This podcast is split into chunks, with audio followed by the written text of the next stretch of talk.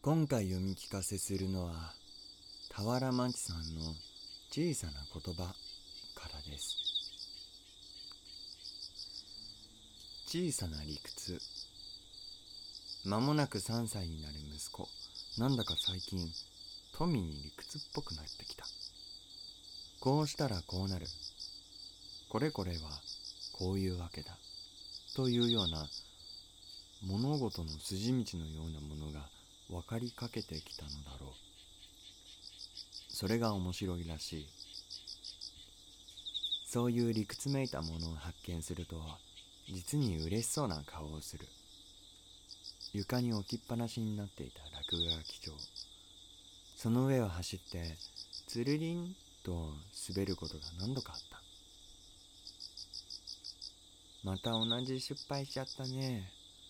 お母さん片付けないとまた滑るよって言ったでしょ？1回目は仕方ないけど2回目やったらバカチンだよ。今日は3回目だからバカチンチンだね。と言うと目を輝かせた。じゃあもう一回やったらバカチンチンチンそんでもう一回やったら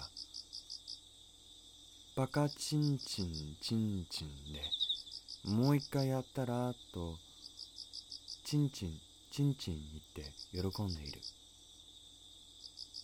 いやそういう話じゃなくてねバカチンなことしちゃダメってことなんだけどという私の声はもはや届いていないようだった。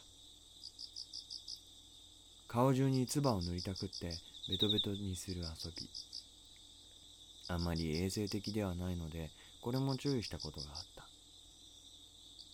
バッチリからやめようね。バッチくないよ。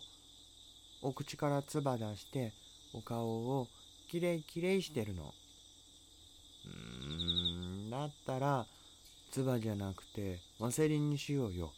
ワセリンならいくら塗ってもいいって先生も言ってたし。小児科の先生の話を思い出してそう言うとがぜんとした様子で返事が返ってきた。そんなの無理だよ。どうして？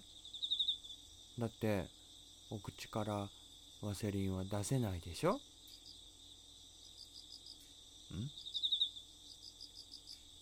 唾の代わりにワセリンと言ったのだがうまく伝わらなかったようだ